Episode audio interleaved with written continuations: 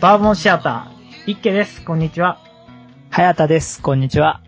今回はマクロス F テレビ版劇場版について、一家のアニメのツボで取り上げていきます。はいはい、来ましたよ、マクロス F。ちょっと前やけど、2008年になるんだよね、テレビシリーズは。はい。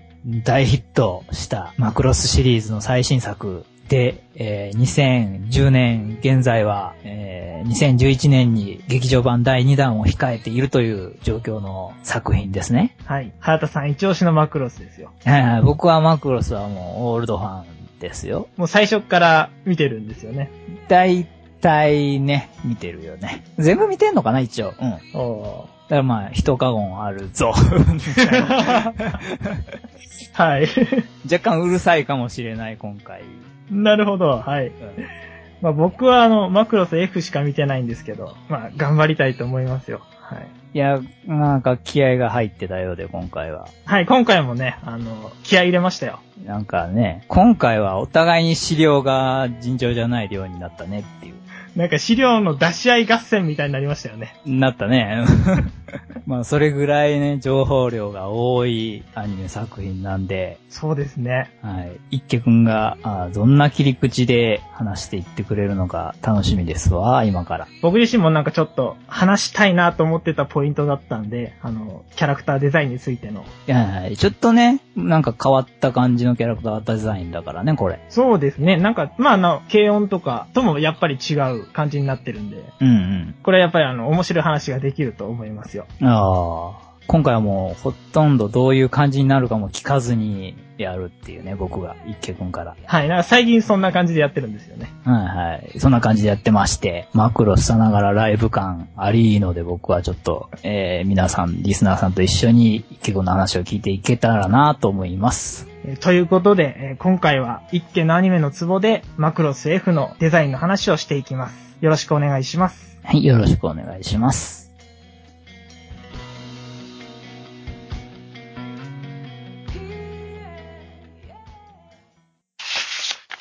一家のアニメのツボこのコーナーはアニメーション業界で働いている一家がアニメのキャラクターデザインなどに焦点を当てて一点集中で解説するコーナーとなっています。はい。というわけで今回はマクロス F なんですけども、はい。番組の方にお便りをいただいていますので、まずそちらを紹介させてください。知ったか映画語り場のブルースさんよりいただいています。お便りありがとうございます。ありがとうございます。えーいつもお世話になっているポッドキャストの知ったか映画語り場様はい。ですね。はい。ありがとうございます。では、本文紹介させてもらいます。いやー、マクロス F ですか。笑い。設定にセルフパロディの多い作品ですが、デザインについてもちょいと気になりますね。80年代アイドル風ランカと、現代の歌姫風シェリルってことなんでしょうか。楽しみにしてます。笑い。あー、なかなかマクロス降ってこねえなーというお便りでした。はい、どうもありがとうございます。確かにマクロスはまだ降ってきていない。そうですね。はいはい。これに関しては完全に同意です。そろそろもう降ってきてておかしくない時代なんだよね、設定的には。そうですね。はい、まあ非常に残念な感じではありますけども。そうですね。はい。ということで、えーマクロスといえばセルフパロディみたいな話を、まあ、よく聞くんですけども、はいはいはい。もうそれはお約束と言っていいほどでございますね。その辺は早田さんがすごい詳しいんじゃないかなと。そう、まあ、まあ詳しいっすよね。うん。で、まあちょっと、まあ、例を挙げるなら、うん。主人公を取り巻く三角関係っていうのはもう初代からずっと、えー各マクロスシリーズでもうほぼ全て三角関係になるっていうね。うん、ああ、その構図がもう全部一緒なんですね。 うん、全部一緒だね。うん。の男女の配置が違ったりはするけどね、人数の。なるほど。男二人で女一人とかもあるっていう。そうそうそうそうそう。マクロス F は女二人に男一人じゃん。はいですね。これは初代と一緒だけど、なるほど。男二人に女一人っていう作品も中には何作かあったりとか、うんうんう。うんん、したりしたね。まあ、あとは、そうそう、80年代アイドル風ランカーってブルースさんもおっしゃってるけども、うん。まあランカーは、その初代の林民明に結構そっくりっていうね。おう。うん。特にテレビ版のね、初代うんの、まあ、クロスの林民名、駆け出しアイドルっていうところにね、えーかなり似てたりしますよね。なるほど。で、まあ、出来上がったアイドルっていうところは、シェリルの方に行ってるのかな。うん、うん、うん。うん。劇場版の林民名のオマージュってことになるんだと思うんだけど。ああ、なるほど。うん。で、まあ、あと一つあるとしたら、ミシェルとクランっているよね。はい。で、あれは地球人とゼントラーディの、まあ、カップルじゃないけど、ちょっと気になる間柄みたいな感じじゃないですか。はい、そうですね。それは初代のキャラクターで、またこれ地球人とゼントラーディ。で、またまあ、そのゼントラーディの中の女の人のことをメルトランディって言うんだけど、うん、うん、うん。それのミリアっていうのがいて、それとそっくりの配置になってるよね。なるほど。うん、機体の色が青と赤とかもね、そっから来てるっていう。ああ、青と赤ですもんね。うん。でしょはい、はい、はい。ミシェルは青でしょそうですね。で、クランが赤でしょうん。それはマックスが青の機体に乗ってて、ミリアが赤の機体に乗ってたってことに由来してたりとかね。なるほど。まあ、多いですよ。 ま多いですね。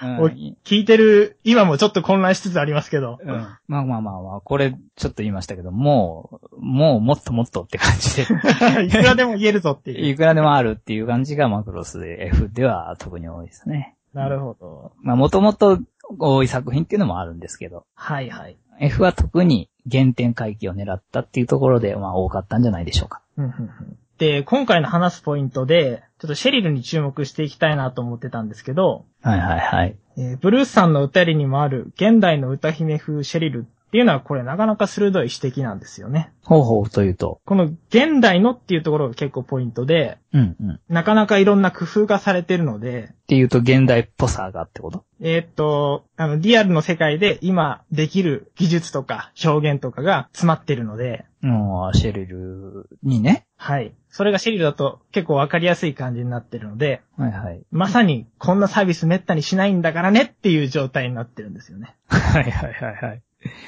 ハマってるね、一輝くん。ハマってますね、ちょっとね。まさかのキャラゼリフを吐くっていう、こ の展入っ開。てしまったという ね。なんか一線を越えてしまった気がしますけどね。はいはい。いいんじゃないでしょうか。でもまあ見ながらシェリル、あ、いいこと言うな君と思いながら見てました。ああ、なるほどね。まあ、まあ、ここでシェリルいいよねっていう話とかしだすといつも通りになっちゃうんで、まあ。 はい。まあデザインの話にね。はいはい。お願いします。というわけで、シェリルのデザインなどに注目して、まずマクロス F のデザインを見ていきたいと思います。はい。で、そもそもキャラクターデザインを考えるっていうのは、あの作品の特徴を考えることとかなり似てるんですね。はいはい。で、マクロスで言うとですね、もう戦闘とライブっていうこの二本柱があると思うんですよ。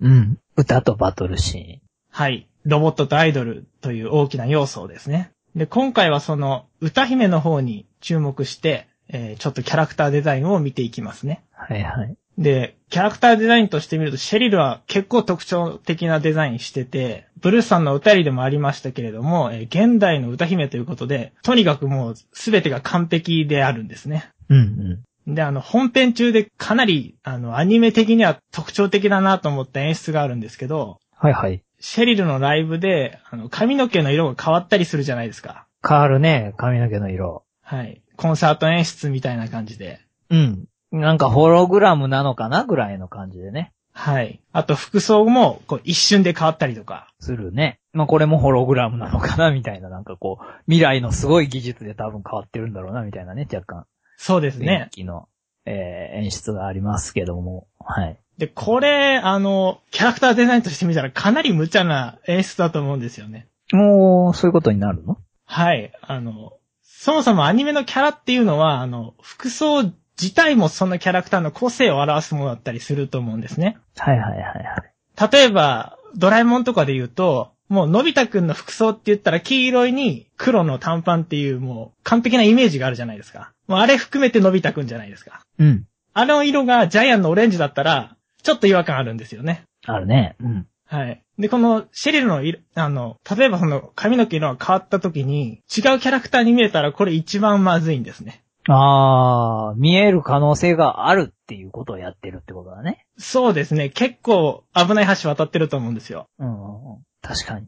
うん。で、キャラクターデザインとしてはそうならないような工夫っていうのが必要なんですね。ほう、それは疑問やね。ぜひ聞きたいね。髪の毛の色が変わったり、服装の色が変わったりしても、シェリルがシェリルに見えるのはなぜかっていうのが、まあ、疑問ってことやね。そうですね。はい。確かにそれは、よく考えたら不思議なことやね。アニメにしたら。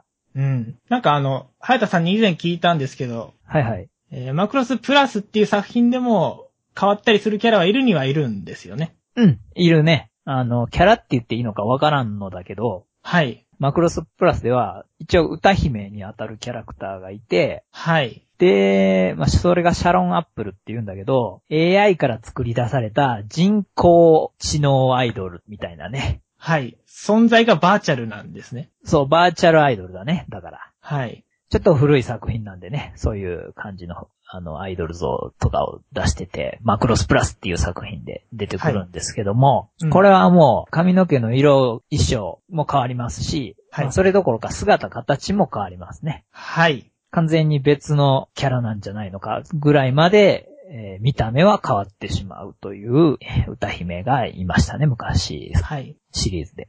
まあ、マクロスプラスのシャロンアップルはそういう演出になってるってことですよね。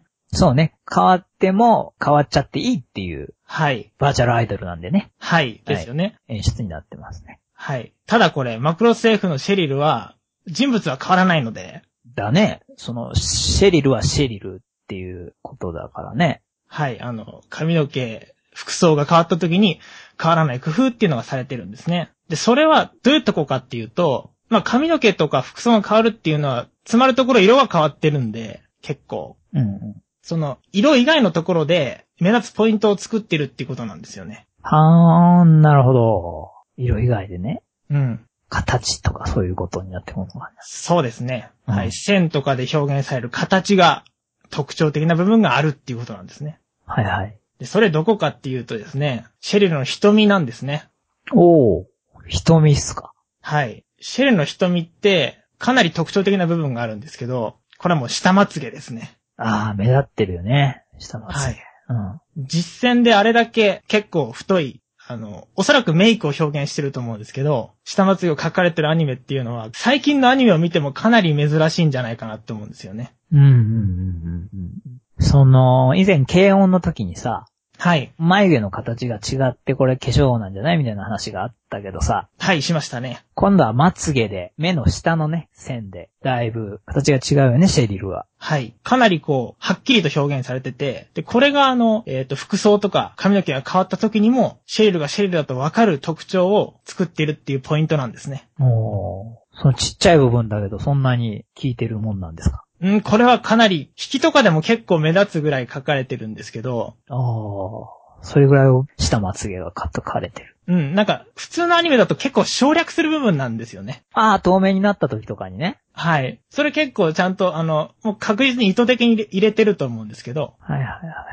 あー、ロングになっても線ぐらいでも残ってたりするもんね。そうですね。あの、ちょっと、それこそギザギザしてるぐらいの勢いで書かれてるんですけど、ここまでやる表現っていうのはかなり珍しいと思いますね。なるほど。下まつげの描き方がすごく特徴的だと。はい。このパーツがあるから、シェイルがシェイルだと分かる特徴になってると思いますね。うんうん。で、この下まつげの表現って、それだけでやったら結構失敗すると思うんですね。はいはいはい。何事にもバランスって必要で、やっぱメイクならメイクで、全体的に整えてあげる必要があると思うんですよ。はいはいはい。下まつげだけ長いのでは、はい。そういうもんなのかなぐらいで終わっちゃうと。はい、そうですね。じゃなくてメイクとして完成されて、綺麗だなって見えるためには他にも気をつける部分っていうのがあるんですね。で、それがアニメーションが、あの、進化したからできる技術なんですよね。おお現代っていうところやね、さっき言ってた。はい。テクノロジー的にってことなはい、テクノロジーが追いついたからできると。はいはい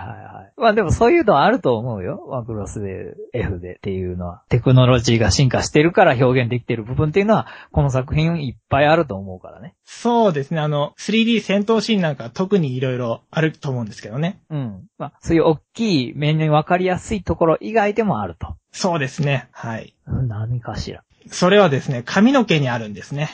って、シェリルの髪の毛なんですけども、はいはい。これ色が変わるとかいう以前にですね、うん。めちゃくちゃすごいことになってるんですね。なってるね。はい。早田さんならお分かりかと思うんですけど、はいはい。シェリルの髪の毛には特効っていう処理が入ってるんですね。特殊効果っていうことなんですけど、これは僕1話見たとき衝撃を受けました。 これは僕も受けたね。そして全話見切って、はい。ほんまかよって思ったね。そうですね。ここがずっと入り続けてるっていうね。うん。まあ特殊効果、特殊効果ブラシなんてものを言われますけども。ね。はい。はい。あの、シェリルの髪の毛がですね、ふわっとした塗り分けになってると思うんですよ。そうですね。その、いわゆるアニメーションはセル、ベタ、塗りって言ってね。なんかパッキリ塗り分けられてると思うんですけども、そうですね。その2色とかね、多くてね、3色とかね。はい。シェリーの色、髪の毛がピンクだとしたら、はピいンクの色と、その影の、になる色をね、えー、これを、の2色とかで本来は済ませたりするんですけど、はい。これがシェリルの場合、グラデーションがかかってるっていうことですよね。はい。なんか柔らかい会長で、ふわっと変わってますよね。でしかもこれが動いてると。動いてるっていうことは、どういうことかっていうと、はい。えー、これもアニメーションっていうのは一枚一枚絵が動きますので、はい。えー、まあ1秒間に8枚ぐらいが、まあ割と目安なんですけども、うん。 1秒間に8枚ですよ。1秒間に8枚絵があるんですよ。はい。はい。ね。10秒間で80枚ですよ。本当ですよ。はい。ね。まあ、で、単純計算すると、1分に480枚絵が入ってるとそうですね。いうことになるんですけど、まあ、これは極端に計算してるんですけど、止まったりするんで、そんなに多くはないですけど、実際は全然。うんうん。うん。まあ、でもまあ、そういう感じで紙が使われてる、セルが使われてるっていうことなんですけど、まあ、その1枚1枚、もしシェリルの顔のシーンがあったとしたら、はい。一枚一枚そのシェリルの髪の毛に、この特攻の処理っていうものをかけていかないといけないっていうことになるっていうことなんですね。そうなの。手作業でやるんですよ、一枚一枚。そうなんですよ。その、なぜこれを何何回も言ってるかっていうと、 はい。その主な色と影だけで済ますんなら、はい。すごくね、単純に塗り分けられるんですよ、機械で今は。そうですね。はい。うん。そういうふうに、えー、最初から、あの、準備がしてあって、絵の状態が。そうですね。うん。あの、仕上げさんも基本的には、あの、ピッと押せば割と大方塗られるっていうようなね。そう、ワンクリックで大体、あの、塗ることができるんですけど、うんうん。まあ、細かくね、あの、その辺は、あの、やっぱり仕上げさんの仕事が大変だのはあって、まあ、細かい部分がちょっとね、あの、いかなくて直さないといけないとかはもちろんあるんですけども、はい。大方塗り切ってしまえるっていうシステムになってます、アニメっていうのは。はい。ただ、特攻になると、これが、特い攻ブラシっていうのになると、これは一枚一枚手作業ではい。えー手作業でって言ってもワンクリックじゃないですよってことですね。言ってもそうですね。うん。極端に言うと。はい。ワンクリックとは格段に違う作業量になるわけですね。 ですね。かつ、まあ、もうちょっと言うと、立体がどうなってるかっていうことを分かっていないと、 このグラデーションの付き方っていうものはつけていけられないので、そうですね。はい。これはもう非常に手間のかかる手法です。はい。で、そういったその、ものすごい手間のかかる特殊効果っていう処理が、全話にわたってやられているわけですね。はい。まあ基本的に全話ですね。はい。で、その特殊効果が、また違った場面で結構分かりやすいところがあるんですけど、シェリルの髪の毛以外にも、あの、劇中で、あの、シェリルのライブのポスターとか出てくるじゃないですか。出てくるね。うん。なんかものすごく綺麗にあの書かれてるポスターがあると思うんですけど、それに関してはもう肌とか服とかにまで特殊効果ブラシが入ってると思うんですね。で、これはあの、止まってる絵なので、あの、1枚だけでこれはいいんですよ。さっきの動いてる話とは違って。はいはい。特殊効果が、まあ、全面に使われてるけれども、まあ、ね、手間がかかるけども、1枚で済むものではあると。 はい。で、そもそもあの、シェリルを写してるポスターなんだから、あの、動いてるシェリルとあんまり変わっちゃまずいですよね、そもそも。そりゃそうだよね。はい、あの、動いてるシェリルと違う、違う絵になってるわけですから。そうね。まあ、よくよく考えたら、まあ、別人に見えなくもないぐらいにね、綺麗になってるからね、その豪華に。はい。そのなんか、実際のポスターみたいな雰囲気になってるからね。そうですね、はい。うんで、あの、これ収録前にちょっと隼人さんに、えー疑問もらったと思うんですけど、はいはい。あの、キャラクターデザインが今までの雰囲気とちょっと違って見えるぞと。そうね。なんか、あんな、まあ、軽音とかも当然今新しい感じのね、キャラクターデザインで来てると思うんですけど、うん。またそれとは違った路線で、結構マクロスのゼロとかに、絵的にはね、その近いんだけど、やっぱ違うなと。違うなと F は。うん、で、その結構こういうセル塗り系のキャラクターで、まあ瞳大きくて、うん。っていう、まあまあ割とメインストリームのデザインではあるとは思うんですよ。構成要素としては。うんうん。だけどね、なんか違うなっていうのはね、端々から感じてますよね。うん。で、なんか特にその DVD のパッケージとかで違いがよくわかるっていただいたんですけども。はいはい、その、いわゆるね、あの、DVD のパッケージとか、言われる、版権絵とか言われるね、はあい。の、キャラクターデザイナーさんとか、まあ、特にキャラクターのことを熟知してる人がね、あの、はい書いていらっしゃる関係のもので、そういう雰囲気を感じますねっていう話はちょっと一曲にしましたね。はい。で、その DVD のパッケージって結構いい着眼点なんですね。はいはいはい。はい。その劇中のポスターとまさに同じなんですけど、動いてるシェリルと違う特殊効果載ってるわけですよ。はいはいはいはいはい、はい。肌とかにまで、もう細部にわたって特殊効果が載ってると。はいはいはい。DVD のパッケージとかにはね。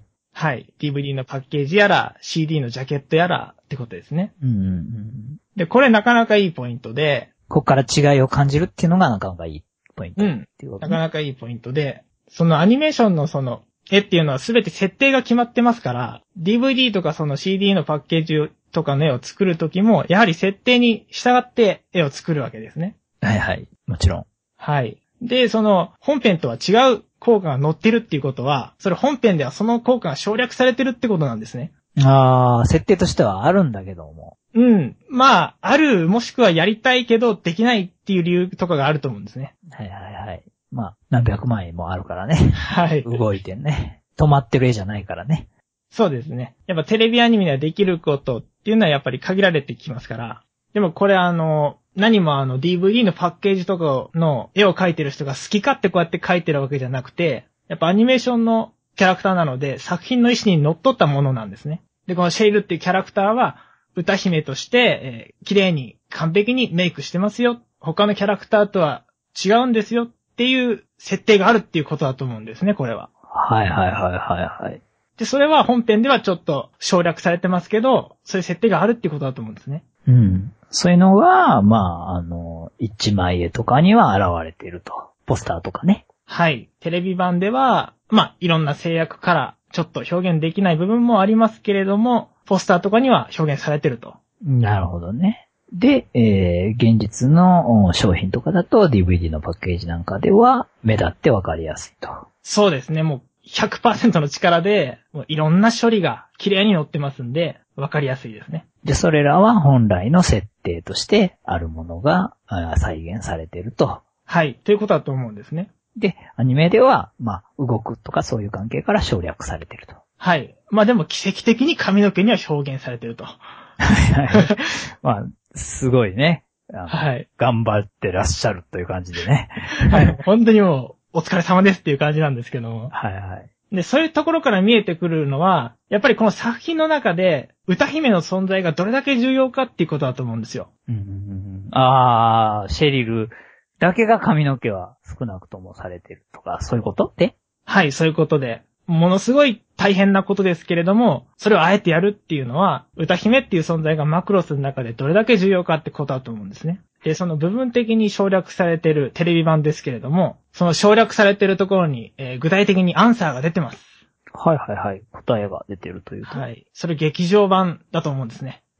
あー、どこが、そのデザイン上省略されてたっていうのが、えー劇場版では省略されてない形で出てるということですかはい、まあ完璧には同じじゃないんですけれども、かなりの部分で、あの、テレビ版から進化してると思うんですね。はいはいはい。あのー、設定の再現度という意味で進化してると。そうですね。はい。まあね、劇場版はリッチなものなんで、はい。テレビアニメってのはもう毎週やらないといけないっていうね、スケジュールがありますんで、当然、時間的制限っていうものの中でやっていくので、省略されていく部分っていうのはあるんですけども、うん。劇場版ってなるとね、もうちょっと時間が取れるんで、はい。そうやって再現できる部分っていうのは確かに増えるんじゃないかなと思いますけども、どの辺ですか、具体的に。具体的にはですね、キャラクターデザイン的には衣装などに結構工夫が見られると思うんですね。衣装がだいぶ違うと、テレビ版と。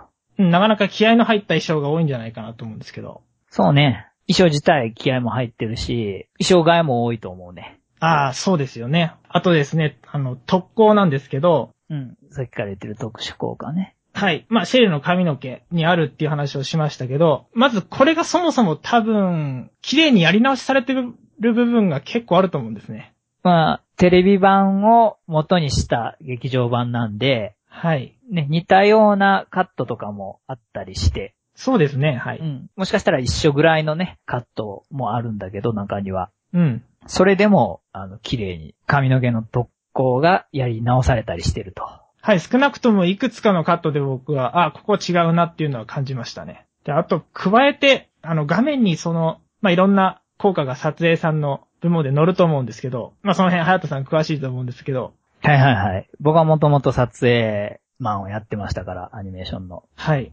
はい。現役では今はないですけども、だいたいわかりますよ。なんかその辺の処理もかなり、あの、劇場版だとかなりリッチに入ってるんじゃないかなと思うんですけど、リッチっすね、あれは。劇場版はね、撮影さんもこれ非常に頑張っておられて、そもそもテレビ版からして 3D とセルの組み合わせっていうのでね、えー撮影さんこれ大変なんですっていう、 まあものなんですけど、この作品。そうですね、かなりすごいですよね。はい。これを、これは苦労もんですね、ってのはわかるんですけども、特殊効果っていう部分でいくと、うん。これ本来仕上げさんって言ってさっきから言ってます、色を塗る方々が本来特殊効果っていうものをかけるんですね。はい。これはなんでかっていうと、そもそも、えー特殊効果っていうものは、特殊効果ブラシって言いまして、えーアニメーションが、えーコンピューターで色塗りをするようになる前には、えーセルと言ってですね、実際の、えーと透明なフィルムにですね、絵の具で色を塗るということで、えー色を塗ってたんですよ、昔は。うん、アナログの時代ですね。うんですね。で、その時代に特殊効果っていうと、えーエアブラシとかね、ハケとかね、まあいろいろそういうものを使って、うん。えー色塗りの人がやる技術だったわけです。はい。うん。これが、えー特殊効果、特効ブラシなんて言われて、仕上げさんがやる仕事だったっていうことで、今でも、まあ、仕上げさん側の仕事として残ってるんですけれども、うん。ただ、あの、最近技術が進化しまして、コンピューターで、えー全部今、色とかを塗るようになってます。はい。で、えー撮影という処理、えー撮影という部門でも、えー似たようなことがね、できると。えー色を塗るようなことは、まあ、してはいけないんで、しないですけど、もちろん色彩さんがやることなので。うん。ただ、あの、影をぼやかすとかね、はいはいはい。えーそういうことはできるんですね、撮影でも。うん。ちょっとその影にグラデーションをつけさせたりとか、ちょっと影をね、ながら柔らかくするとかですね。そういうことができるんですね、撮影でも。なので、えーマクロス F の劇場版はもしかしたら、あの、撮影さんの方でもそういう特殊効果っていう部分までやって、画面の密度を上げてるっていうのはあるんじゃないかなっていう雰囲気は見てて思いましたね。そうですよね。なんかもういくつかのカットではっきりとわかるぐらいの効果が乗ってますもんね。そうですね。もうとにかくあの、えー 3D とセルというのを合わせるために、あの、立体感をセルの方につけていくっていう手法が特に取られてるので、このアニメーションでは。そうですね、はい。うん。本来シェリルだけだ、シェリルの髪の毛ばっにほとんど見られたと思うんですけど、さっきから池くんが言ってるみたいに。はい。そうじゃなくて、まあ、例えば、アルトの着ているスーツですよね。パイロットスーツに影がついてたりしたりとか、劇場版だと。そうすることによって、まあ、あの、立体感が増えますよね、こうすると。そうですね、増えますね。人物側に影ができると立体感が増える。っていうことは、相対的に、えー 3D との差が少なくなって、より、あの、画面としてまとまりが出るということで、えーまあ、色彩さん、撮影さんともに、かなり特攻には力を入れてるんじゃないかなっていう劇場版ですね、これは。ですよね。テレビ版からもうさらに進化して、もう全力で 頑張ってるなっていうのが画面から伝わってきますよね。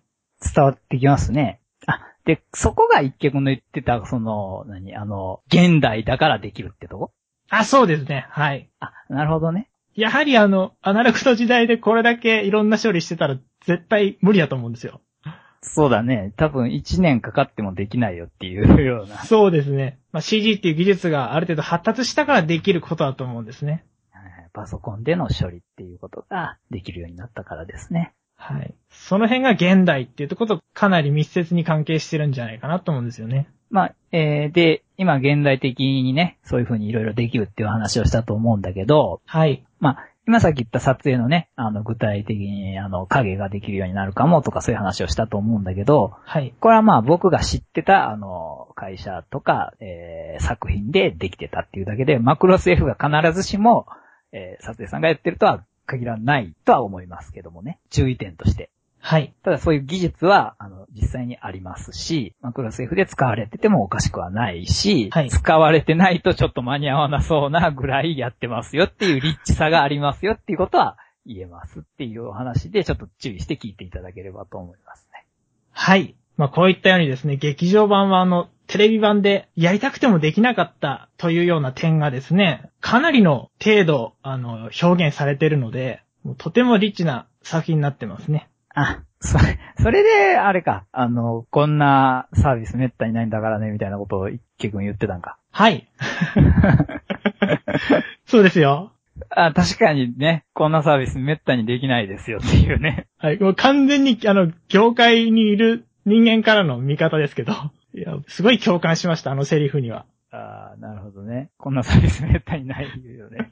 めったにないですね。うんなかなかできないですよね。まあそれがキャラクターデザインに関係ある特攻っていう処理にもかなり関係してるんじゃないかなって思ったんですよね。あると思います。まあこういったようにあの映像面からだけでもその作品がやりたかったこと、伝えたかったことみたいなものが感じることができるんで、まあマクロス F 映像面すごい気合の入った作品なんで、そういうところに注目して見てみるのも面白いと思いますね。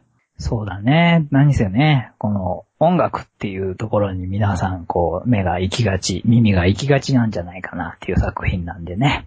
そうですね。すごいいい曲揃いですからね。うん、まあ、僕も、一家くんも、その辺大好きで見てるんですけども、なかなかね、今言ったみたいに映像面も、えー気合入っておりますっていう感じですね。はい。というわけで、テレビ版マクロス F、シェリルの髪の毛には特攻という奇跡のような処理がされてたり、戦闘シーンはですね、テレビ版ではありえないようなぐらいの迫力になってまして、そうですね、3D がね、すごいことになって、毎週見れるってのはすごいですね、あれが。もう本当にすごいかっこいい映像に仕上がってますね。そして劇場版マクロス F では、えーテレビ版でやりたくてもできなかったことがかなり表現されてるんで、もう本当にものすごい映像になってます。すごい映像になってるね、本当に。うん。うん 未見の方はぜひ一度ご覧になってみてください。一度見ている方も映像面に注目してみると、また面白い発見があると思います。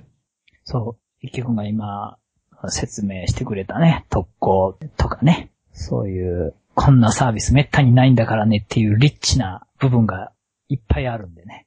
そうですね。そのサービスを存分に楽しんでみてください。というわけで、今回はマクロス F についてお送りしてきました。一家のアニメのツボでした。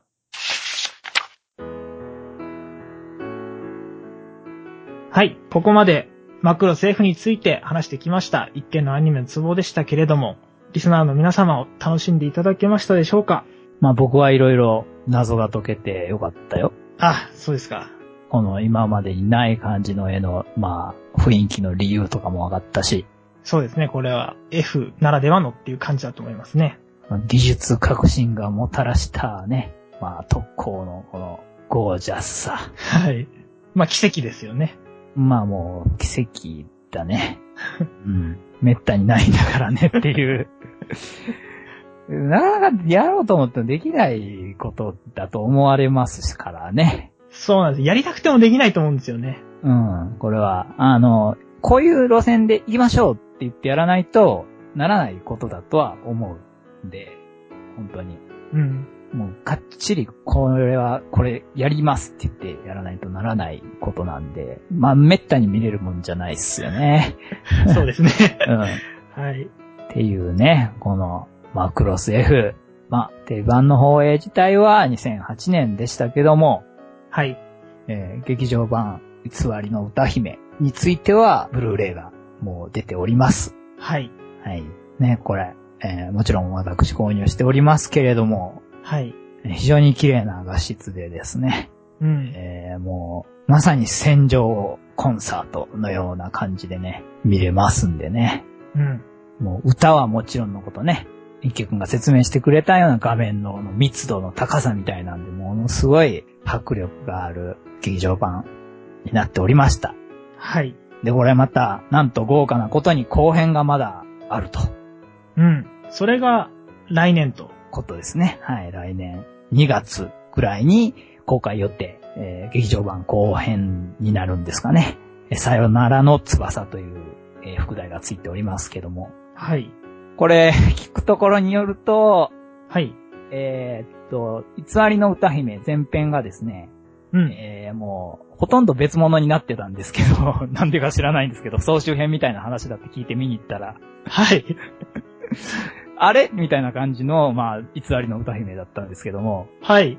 もうほとんどなんかその、テレビ版の最後の方までやってしまってて、この後話何するのかなと思ってたんですよ。そうですよね。はい。一曲も見たんだよね。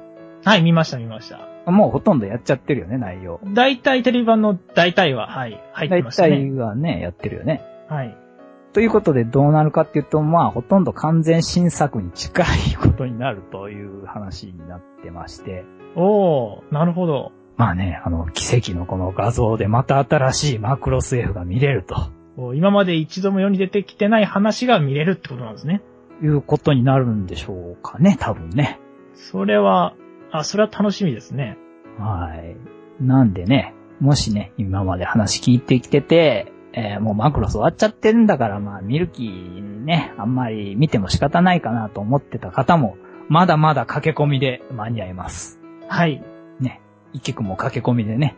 はい、僕も駆け込みで見ましたけども。これ劇場版ね、後編に間に合うよね。はい。でも、そもそもあの、偽りの翼もこれ劇場で見たかったなって思ったんで、だよね。これあの、劇場で見るために駆け込んでいいと思います、これは。ですです。本当に。あのもう、僕は劇場で見たんですけども、はい。本当にコンサート見てるみたいな感じなので、なりますよね。そうですよね。やっぱね、画面が大きいからね、本当に音もいいしね、劇場うだと。ん。家で見るのとはだいぶこれ買ってるので、ぜひね、今から駆け込みでね、見てもいいと思います。はい。はい。で、あとね、まだあの、いろいろ音楽がいいっていう話がありますけども、はい。関連商品ね、えーミュージッククリップ集、えーにゃんくり、漢字に娘で、はいえーカタカナにくり。